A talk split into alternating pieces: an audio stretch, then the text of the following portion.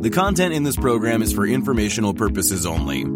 You should not construe any information or other material as investment, financial, tax, or other advice. The views expressed by the participants are solely their own. A participant may have taken or recommended any investment position discussed, but may close such position or alter its recommendation at any time without notice. Nothing contained in this program constitutes a solicitation, recommendation, endorsement, or offer to buy or sell any securities or other financial instruments in any jurisdiction. Please consult your own investment or financial advisor for advice related to all investment decisions.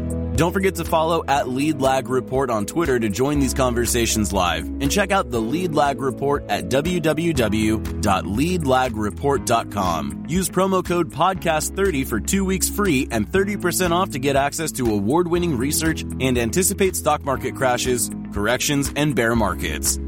And now, on to our Lead Lag Live discussion hosted by Michael Gayed.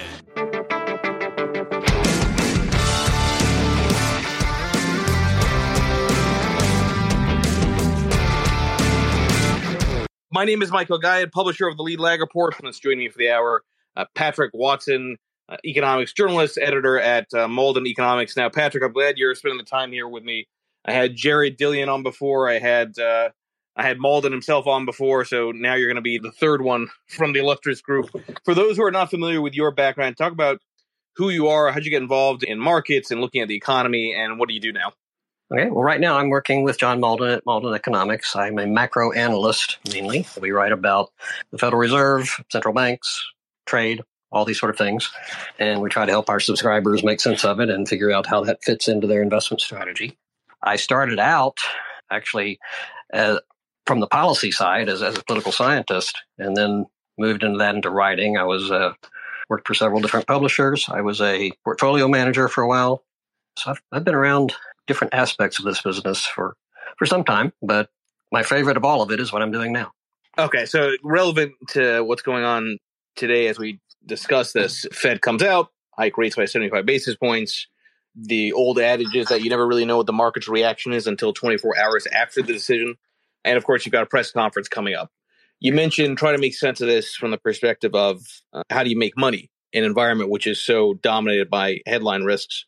Talk about how you're assessing the Federal Reserve's actions here. A lot of people will say that they've been very late to the game. A lot of people will say that they created the monster and they have to fix it.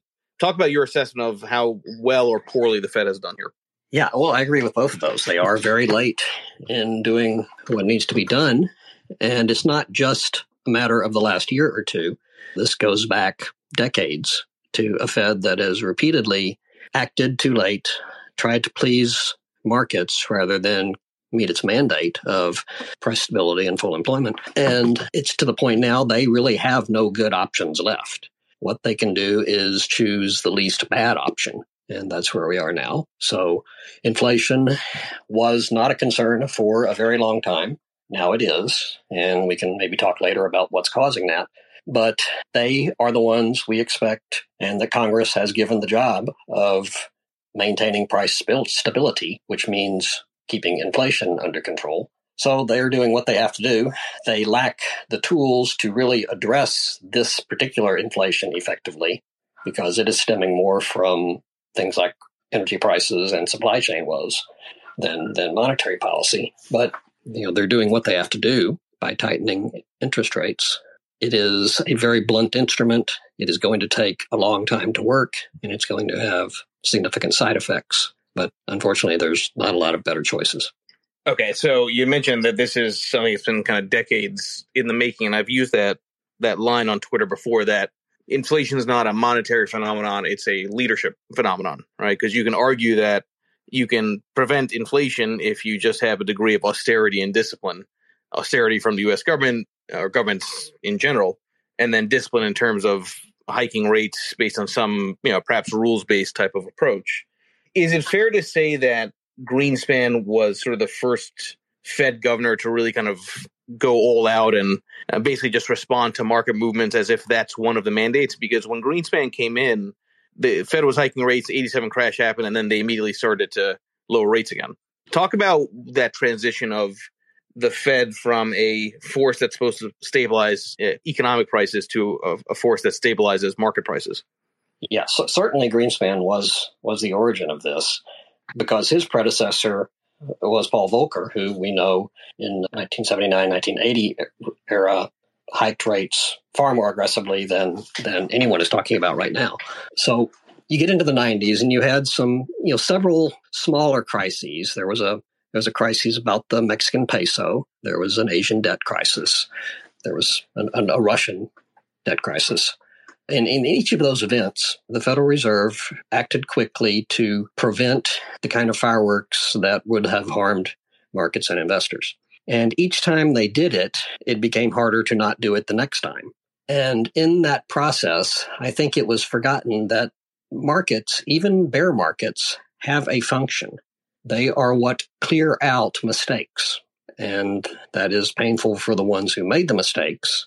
But if the alternative is to protect anyone from the price of their mistakes, then you don't have markets anymore. You have something that just doesn't work. And that is kind of the course they set. Then concurrently with that, you had on the fiscal side, you had government authorities uh, of both parties. It's not really a partisan thing, but it, it, it became their habit to simply give the public whatever it wanted and protect people from consequences of whatever bad things were happening.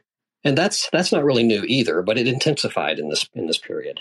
And then that all led up to 2008 when they were faced with an even greater crisis, uh, potentially meltdown of, of the whole financial system. And that, of course, they have to prevent. That is a different matter than propping up the economy and keeping private companies in business that had made mistakes and that rightly should have gone out of business. So we're there. They struggled for the decade after 2008 to get out of the pattern they had put themselves in, never could. They tried. And in, if you recall, there was an episode in 2018 where, well, Yellen had actually started a tightening campaign. Then Powell came in and abandoned it under market pressure. You know, John John Mauldin and I wrote at the time that he crawdaded. That's a Texas phrase we use. And that sent worse signals. Then COVID came along, and again, like 2008, they had to react to that to main, you know, to keep the system stable. They waited too long to remove the accommodations they had made, and here we are. It led to the inflation that they're struggling with right now. So use the uh, use the term bear markets serve the function of clearing out mistakes. I wonder if that's what's happening with the bond market clearing out the Fed's mistakes in terms of yield suppression.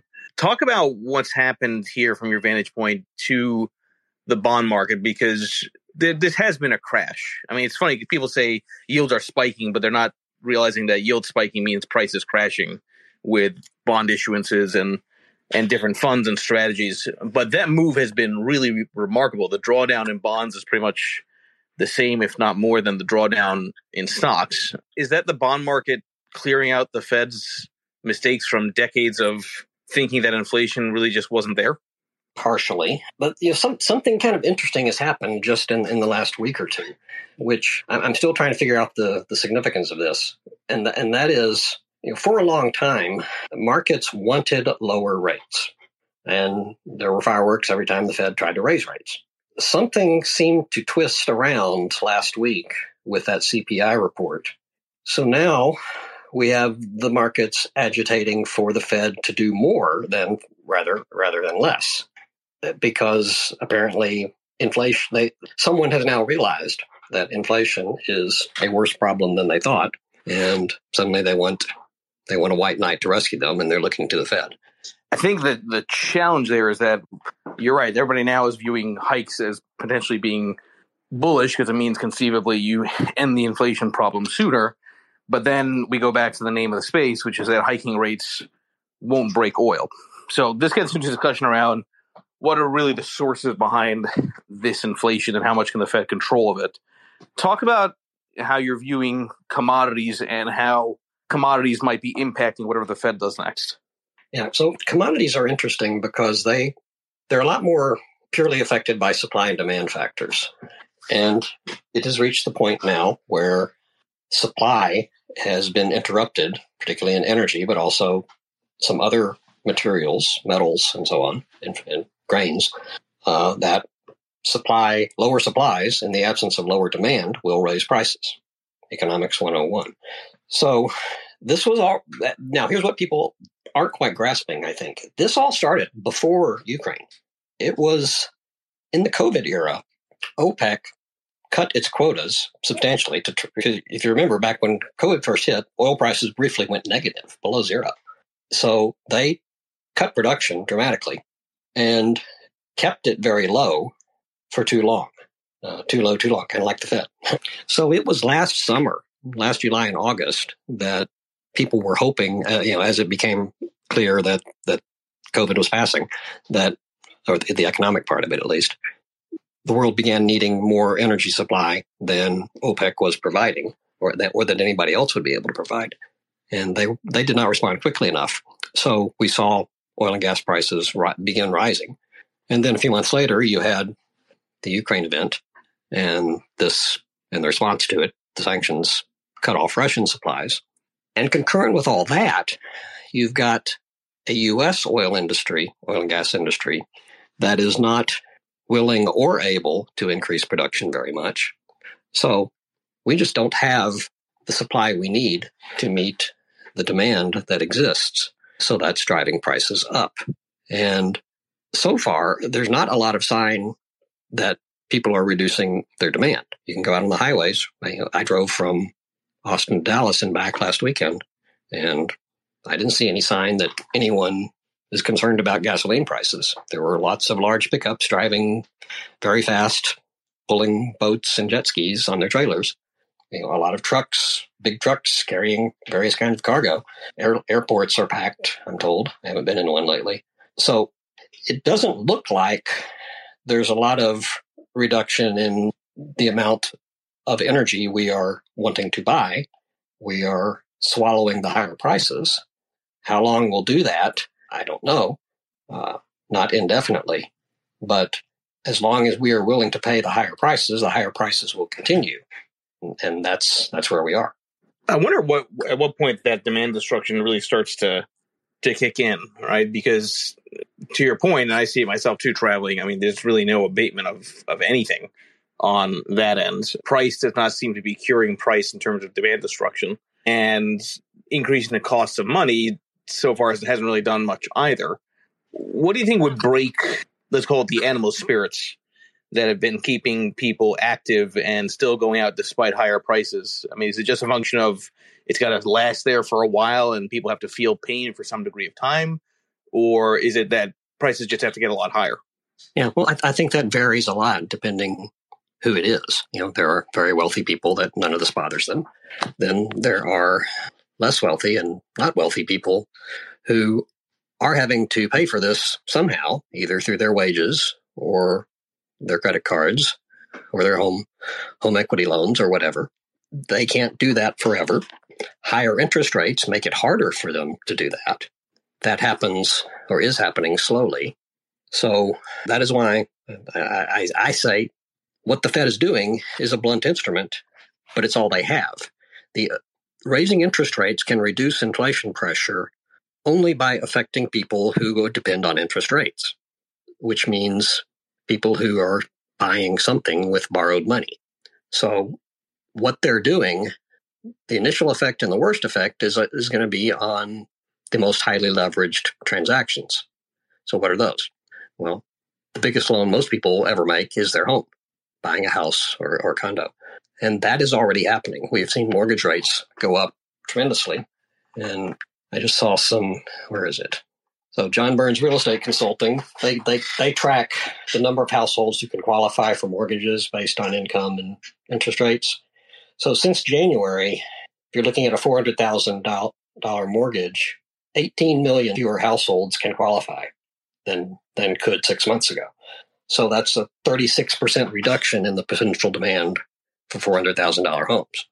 And that feeds through to contractors, to the people who work in construction, to the companies that sell all the construction materials, to all the stuff that people buy to go in their new homes. So all that's that process is underway. It's happening. It's happening slowly, which is why we're not seeing the demand destruction yet. Yeah, no, which which makes a, a, lot of sense. Okay, now one way you could um, perhaps get demand destruction is some kind of let's call it more classic deflationary crisis because the crisis right now is inflation, but usually historically the the tail events tend to coincide with sort of disinflation or deflation scares, liquidity scares. And this has been odd because you can argue liquidity has been coming out of the system really since February of last year, even though there's so much uh, inflationary pressure. I want you to talk a little bit about Patrick. I don't know how much you track currencies, but I, alluded to this idea before that it, almost looks like there's some kind of sovereign debt crisis looming in the background, given the way uh, the yen's behaved, to be given the way the dollar's behaved. Uh, there, there's a lot of really big movements happening in the in the currency space. Um, talk about how you are, if you are at all, assessing sort of risks that might be coming, or maybe signals that might be coming from currency movement that's so extreme here.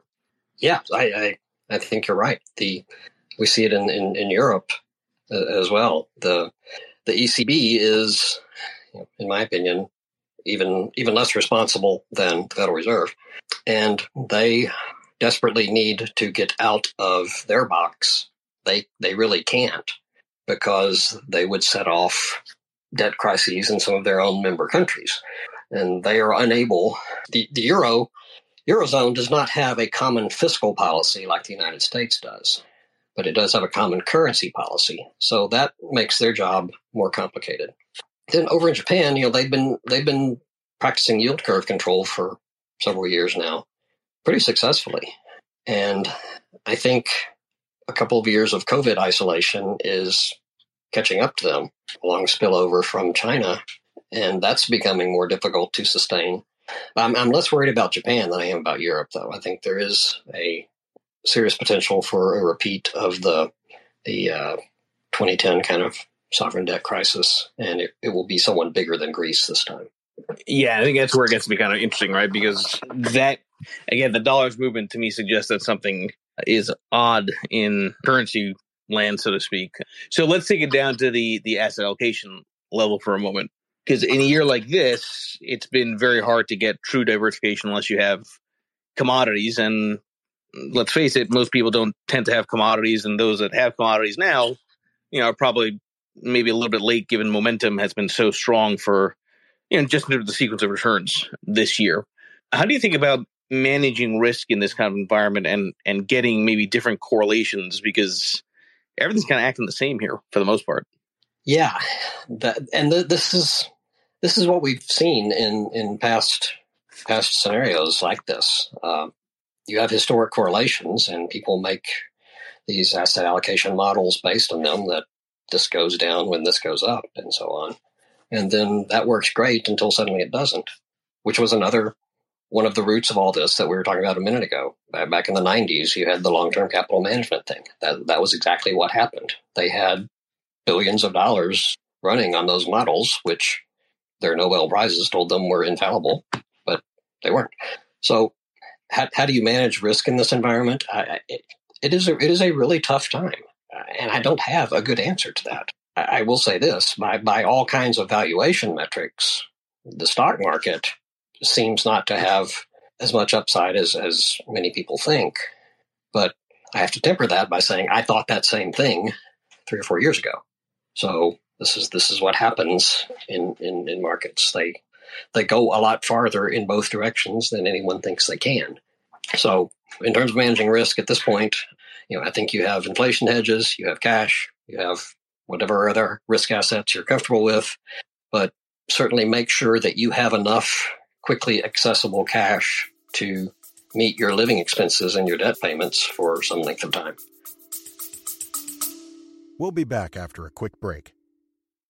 Hello, listeners. Michael Gayed here from Lead Lag Live. Are you ready to take a deep dive into market trends, risk management, and investment strategies? Then you need the Lead Lag Report. Our in depth analysis helps you understand the financial markets like never before. And guess what? We're giving you a chance to experience it at a discounted rate. Visit theleadlag.report slash leadlaglive and get an exclusive 30% off on your subscription. Don't miss out. Level up your investment game with the Lead Lag Report. And now, back to our discussion. Yeah, I think that's that's underestimated by by people. You can't really control the timing of the outcome of your investments, but you can control your spending to some extent, right? And I think oftentimes people think that the answer is to make more money when maybe it's just about being more profitable with the money you already have, which means having to make some tough choices with substitutes. Now, the problem, as we know, is that it's hard to get substitutes for lower price items. You know, uh, if oil is going to keep going higher, you can argue that well, you just walk more, right? But that's not really going to be uh, easy for a lot of people in the middle of the country where they have to commute, you know, long distances to to go to work. Talk about that point about substitution for a moment, and if maybe the Federal Reserve has been uh, fooling itself in thinking that inflation really was low for as long as it was, because the argument is that people can switch to lower priced items and that ends up having a sort of a, a puts a ceiling on inflation. So I think that's one of the the, the real mistaken uh, notions the Fed has that substitutions are the answer to inflation when it's clear that that's not really so simple. Yes, I, I agree with that, and and we have additional complications this time because the things you might substitute may be sitting on a ship anchored off Shanghai where you can't get to them. So often the this idea that oh, I'll just buy a cheaper brand of whatever this is, it, that cheaper brand may not be there, and you see that with with vehicles, particularly. You know, if your your old car breaks down and uh, you need you need wheels to get to work, you know, what do you do? You can't afford a new car. Well, it used to be you would buy a cheap used car. Well, used cars aren't cheap anymore. So the ability to substitute because of the nature of this inflation, because of the supply chain breakdowns that occurred from the COVID era, that ability is not there in the same sense it was before. Now, it is similar. Inflation periods generally incentivize people to stockpile and, and businesses. They incentivize to stockpile because the price of whatever you're going to need is probably going up. So you're better off buying it sooner rather than later. In this case, there's the additional complication of you may not be able to get it later. So you're better off getting it now. So if you see it on the shelf and you know you're going to need it next month, you buy it now while you can. So that's happening. And it's driving retailers crazy, I think, trying to manage their inventories to meet all this because they have spent years crafting everything to be hyper efficient just in time, where stuff doesn't sit on shelves very long. So that's that's a real problem, and and it's it's something that uh, I don't have a good answer for and it's it's making all this worse.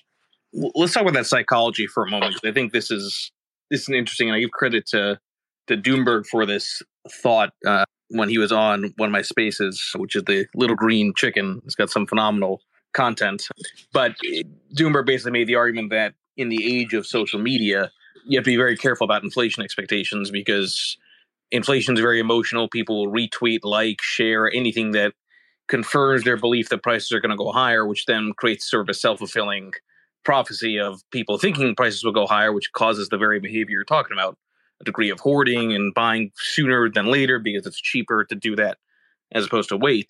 How has I don't know if you ever if you've kind of thought about it from that angle, but what are your thoughts on how social media is playing into what's happening in the economy here? Because if it's really based on psychology and the idea that people simply don't expect prices to go down, that seems to be very hard for the Fed to counter if it's kind of a, a belief by the citizens of the U.S. that uh, no matter what, prices keep going up, so buy now.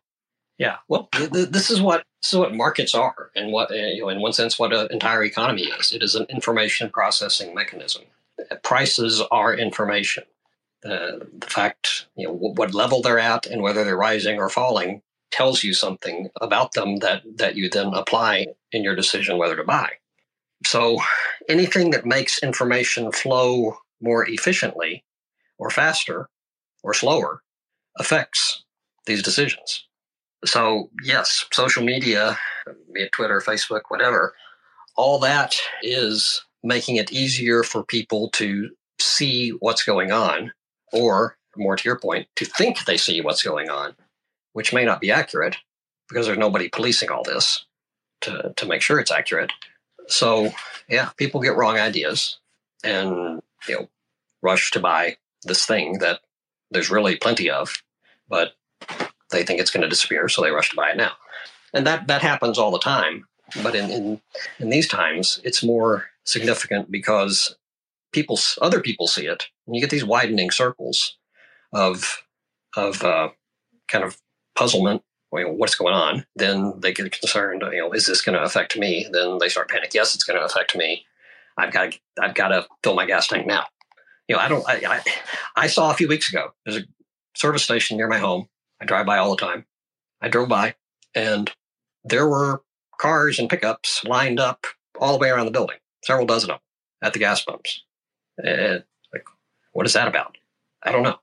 I drove on. I didn't need gas, but I drove on, and I thought, well, something going on. Did a pipeline break? Was is you know, have I missed something here? And other service stations did not have that. Everything seemed normal. So I don't know what was going on there. But yeah, to your point, rumors can spread, things can happen, people get the wrong idea, and they spend money they don't have to, or they fail to get things that they should be getting. And this creates bottlenecks in the economy. And we, you know, ultimately it all feeds into GDP because the things that should be happening to maximize everyone's income and growth don't happen because we're doing other stuff that doesn't make sense. All right, I want I want to get a little bit into into the kind of interactions you have with with John Mauldin and and the crew. I've always been a big fan of John's for many years and was glad that he came on and did one of these spaces not too long ago. You're correct if I'm wrong, but you're basically sort of under the the Mauldin umbrella, putting out your own research and content. Is there a degree of coordination in terms of viewpoints? Do you just kind of talk to John and maybe Jared Dillian about what what you're seeing? How does how does that interplay among the group work? Yeah, so my role is I work directly with John Mauldin on he writes his weekly newsletter, Thoughts from the Front Line. So I help him with the research for that. I have another service called Over My Shoulder that John and I are co-editors of. We we look for economic research and kind of write summaries for it I, uh, that, to make it comprehensible to people. So that's that's something I enjoy doing. I think of myself as kind of a, a translator between these sophisticated economic people and the average investor. So I like I like simplifying things to help them understand it. But my role is with John for the most part, and and we work together really well because going way back, John is the one who actually found me. In in 1990, I was in the in a doctoral program at Rice University and headed to an academic career. And John, I met John through a strange series of events, and John convinced me that uh, working for him would be a lot more fun and lucrative, which it was. And so I worked with him for several years back then. Then we both went and did other things for a while. And then about seven years ago, got back together. So we, I can help John really effectively because John is the one who sort of taught me about all this. And I don't know if it's fair to characterize it this way, but at least from a lot of the research I've seen from John over the years, it you know, tends to tilt a little bit more on the bearish side. I would say more realistic side, right? Because that's kind of the joke about being negative, right? You can be negative, and someone will say you're overly bearish, and you say, well, you're just realistic about the environment. But I am curious about the the the audience. Are a lot of people that that read uh, your work, Mauldin's work, Jared's work? Do they tend to have a more bearish tilt themselves, or is this a situation where people are just looking for different viewpoints and you know what you offer is unique in that in that sense? That's a really good question because one one thing that the public doesn't see is the feedback we get from our readers. Right. And strangely enough, it is all over the board. We have politically, we have people very left wing, very right wing. We have, and everything in between. We have what you would call perma bears. We have technology investors who are very optimistic. We have crypto people. It's a very wide range of interests and, and orientations, which is one of the things I really like about about doing this because we're not, you know, we're not speaking from a certain defined perspective that we always have to defend. And you know, any, anybody who follows John and I both on Twitter will know that we we are we have very different beliefs about a lot of stuff. But b- because we go back so far, because we have a lot of respect for each other, we can do that, you know, very effectively and help each other work through things and get through to the actual facts, which is kind of unusual nowadays, and it's very refreshing. it's it's funny that fact finding is unusual now, right? Because and, and I'm not I'm, I'm not I'm not poking fun of that at the point because I agree with it. It's just everything now is so narrative driven that the moment you push back with any kind of real data to counter a narrative, unfortunately, in the social media world, you're branded as somebody who doesn't get it, and that often tends to I think be kind of an interesting signal of of there being too much liquidity when people start confusing the amount of uh, easy money there is with the reasons to buy something without critical thought, right? That often to me is more a sign that the Fed should hike rates yesterday as opposed to waiting for some economic data point. Talk about that sentiment a little bit more in terms of not just your readers, but how do you think about sentiment from a macro perspective in terms of identifying new opportunities to invest in? Yeah, so that's that's a really that's a really good question. S- sentiment used to be you know fairly easy to track. You would see individual stocks are going up and down, indexes, and people are bearish, people are bullish, whatever.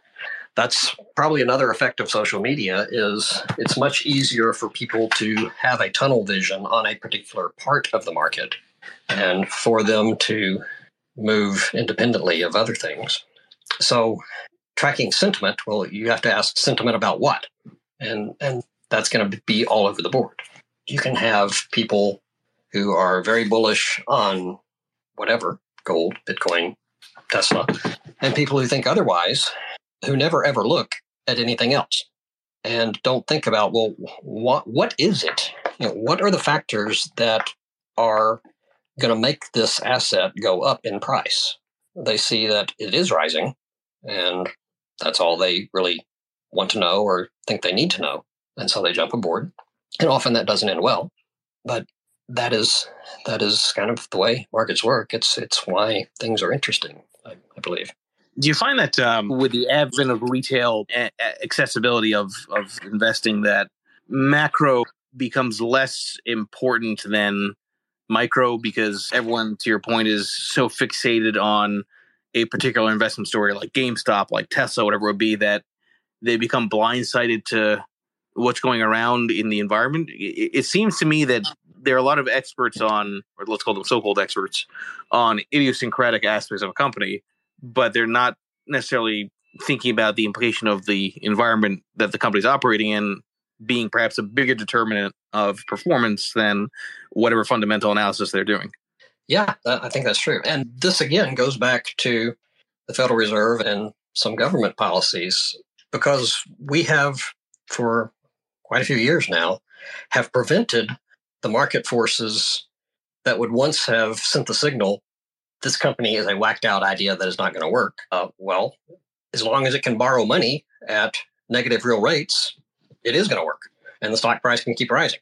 So th- they are they are preventing the information that these people need that that might convince them or demonstrate to them this is this investment is a bad idea. But, you know that's not there. The Fed is preventing it from being there by allowing companies that have no rational financial reason to continue existing, but monetary policy lets them do it. So that's a big problem because then people invest in things that they shouldn't and they end up losing money. And and that may actually be, you know, as I think about it here, that is potentially a deflationary force. You know, that, that's what the Fed is aiming for here. They want to reduce the wealth effect of all the people who own stocks and real estate that are have all this money on paper that they then use to justify their spending. Uh, so the, the pain these people are going to go through who made bad decisions is what's going to help reverse this whole situation. We'll be back after a quick break. Foodies unite with How You Dish. It's social media with a secret sauce. Food, the world's first network for food enthusiasts. How You Dish connects foodies across the world. Share kitchen tips and recipe hacks. Discover hidden gem food joints and street food. Find foodies like you. Connect, chat, and organize meetups. How You Dish makes it simple to connect through food anywhere in the world. So, how do you dish? Download How You Dish on the Apple App Store now. You know, you know, interesting as I hear you talk about that, that, and I, I agree with this idea. That makes it sound like the Fed actually wants to see some bankruptcies in the sense that you've got a lot of these zombie companies that really should not be around, as you alluded to. They've been on life support and don't have good fundamentals. They're very, very highly levered. They rely on very cheap credit just to survive. If you want to break inflation, you've got to break also, eh, you know, put an end to some of these zombie companies, take them out of out of the picture to some extent. I would think because that bankruptcy is inherently a de- deflationary event. Right. Yeah, this is the quandary they're in. As I was saying, there's no good choices here because yes, there's a lot of zombie companies that need to go away, but they have employees and their employees have families. So sending these companies where they need to go is going to hurt people. There, there, are no two ways about that. That's I don't think is what the Fed wants. I, you know, I think the, these are human beings. They don't. I don't believe they want to make people suffer. They may be ignorant of the suffering they're going to cause, but that they don't have any better alternatives. Because yeah, some companies need to go out of business. Some people need to lose their money. That is the cleansing mechanism that is ultimately going to end this inflation. They think, and I'm watching Powell on TV here, so I'm not sure what he's saying, but I suspect, you know, if you could put him on a truth serum, they think they can walk this narrow path of letting the air out of the bubble. You know, we'll have, you know, a few companies go bankrupt. You know, everybody will kind of pull back. You know, some people will have to wait to buy their houses, but they won't. Unemployment won't go up very much. Small businesses will be okay. Yada yada.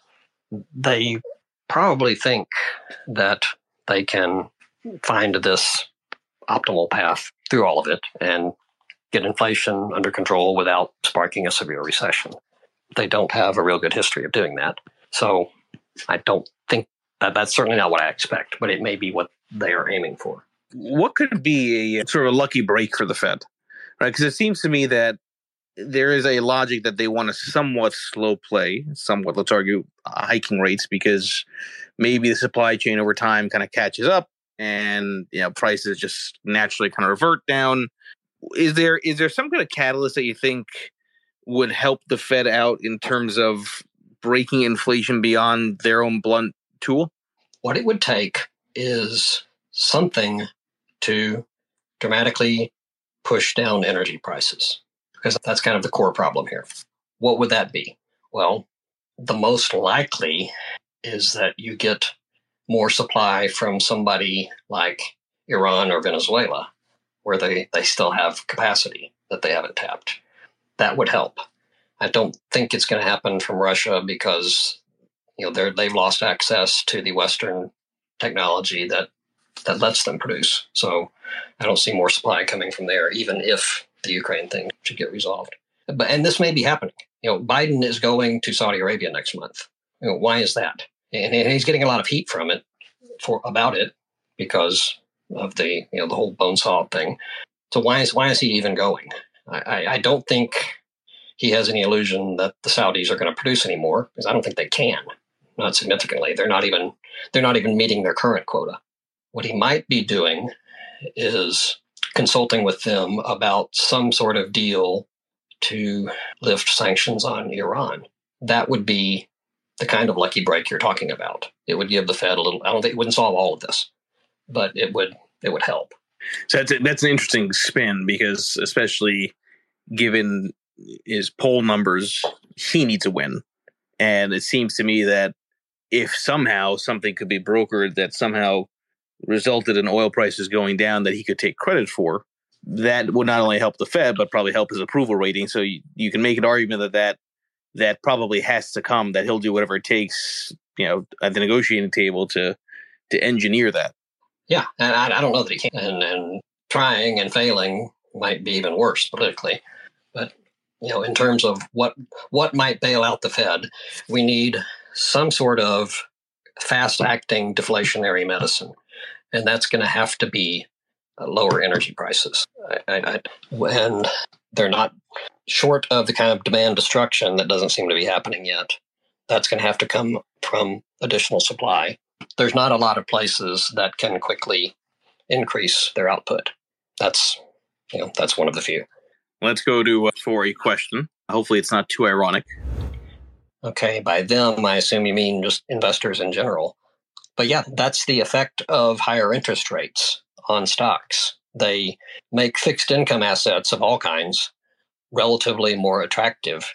And if you can get three, four, five percent from a pretty safe bond, then a lot of people will buy that instead of putting their money into the S&P 500 or whatever individual stock. And over time, as more people do that, it reduces the bullish sentiment on the stock side.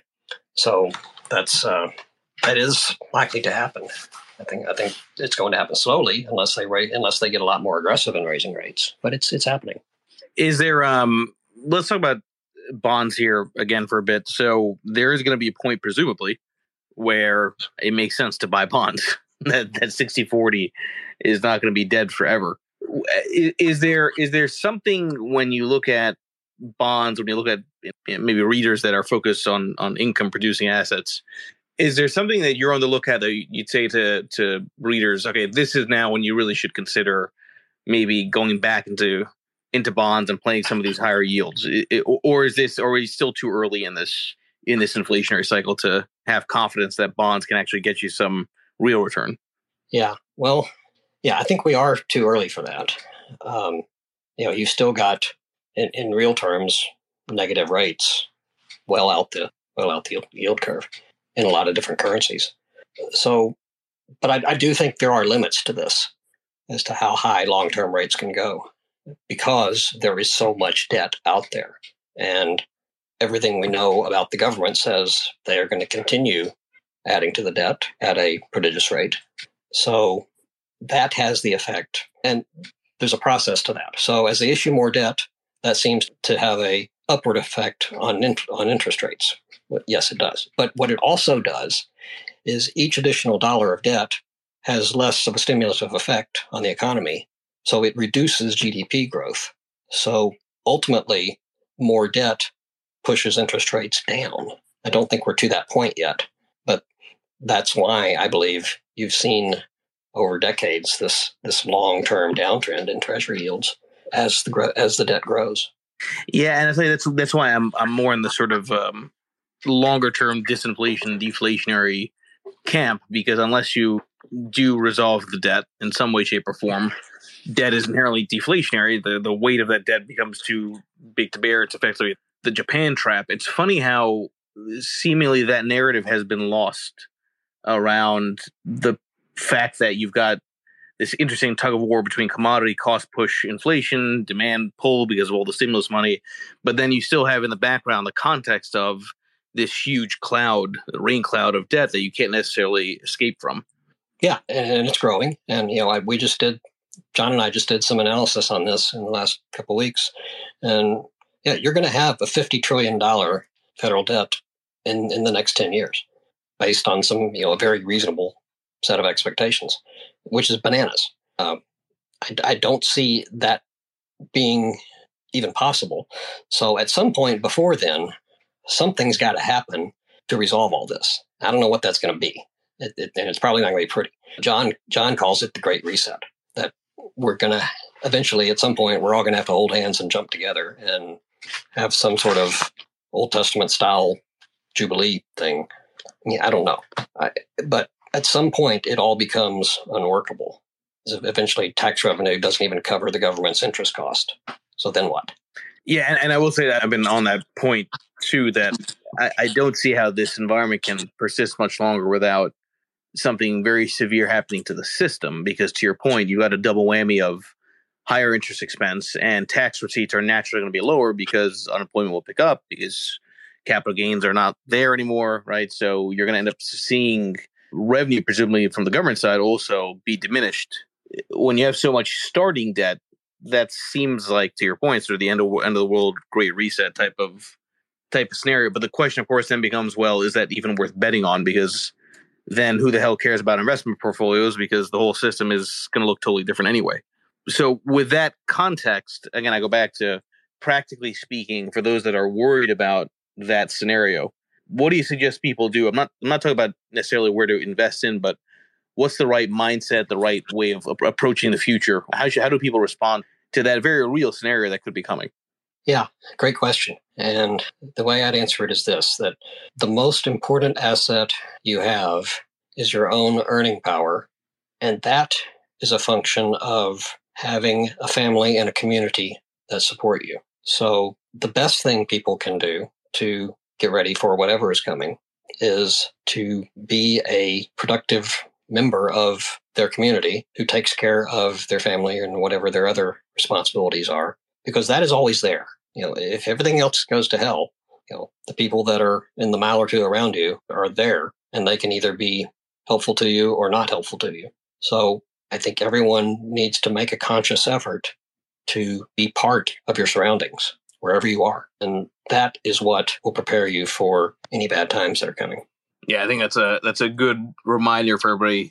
Just that sometimes it's more about the, your friends and family, and just having the right kind of support system in what could be a very unsupportive economic regime that's coming. So everybody that's here, as usual, I appreciate those that keep on coming back to these spaces. So please make sure you follow Patrick, check out Mauldin Economics. I'm always a big fan of everything that they put out. Patrick, I really do appreciate you spending the time here with us, and uh, everybody enjoy the rest of your day.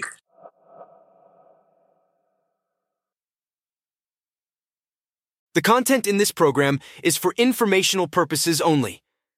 You should not construe any information or other material as investment, financial, tax, or other advice. The views expressed by the participants are solely their own. A participant may have taken or recommended any investment position discussed, but may close such position or alter its recommendation at any time without notice. Nothing contained in this program constitutes a solicitation, recommendation, endorsement, or offer to buy or sell any securities or other financial instruments in any jurisdiction. Please consult your own investment or financial advisor for advice related to all investment decisions. Don't forget to follow at Lead Lag Report on X, Instagram, Threads, and YouTube, and check out the Lead Lag Report at www.leadlagreport.com. Use promo code podcast30 for 2 weeks free and 30% off to get access to award-winning research and anticipate stock market crashes, corrections, and bear markets.